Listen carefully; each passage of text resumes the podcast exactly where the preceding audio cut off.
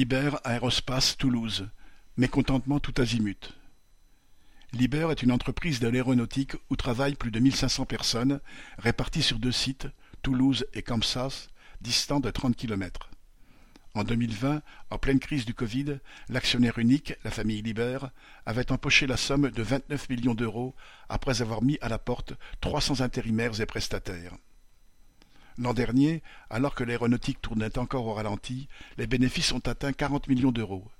Cela n'a pas empêché l'État de verser quatre millions d'euros d'aides à l'entreprise. Pour cette année, le patron a annoncé dernièrement que les perspectives sont bonnes et que les bénéfices devraient atteindre quatre-vingt-dix millions d'euros. Il prévoit aussi un agrandissement des locaux, avec notamment la construction d'un atelier de treize mille mètres carrés à Campsa pour la production des échangeurs thermiques actuellement faite à Toulouse.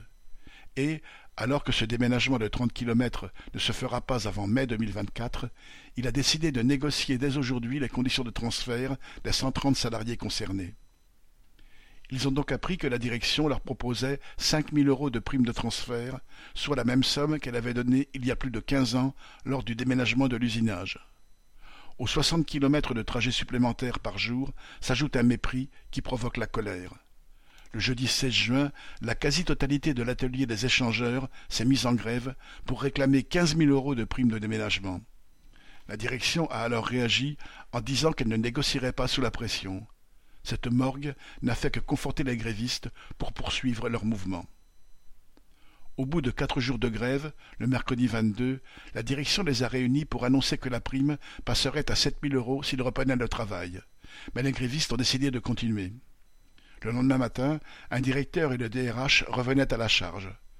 Devant le refus des salariés de reprendre le travail, ils repartaient pour revenir dix minutes plus tard en proposant deux mille euros de plus, ce qui porterait la prime à neuf mille euros.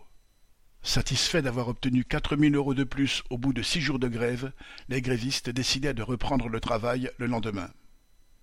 Dans le même temps, les travailleurs du montage à Toulouse s'étaient réunis pour réclamer une prime du fait des heures supplémentaires obligatoires.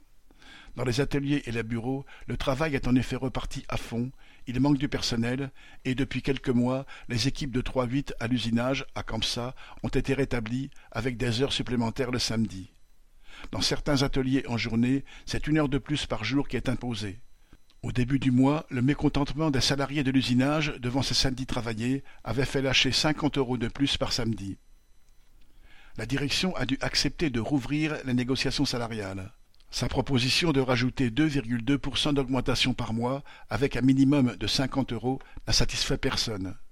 Dans les ateliers du montage et à l'usinage, des travailleurs se sont réunis pour réclamer cent euros.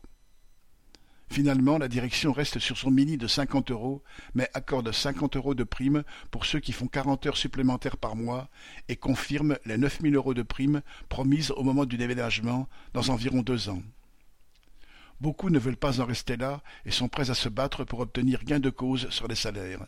Il n'est pas question de subir des pertes de pouvoir d'achat pendant que Liebherr empoche d'énormes bénéfices. Correspondant Hello.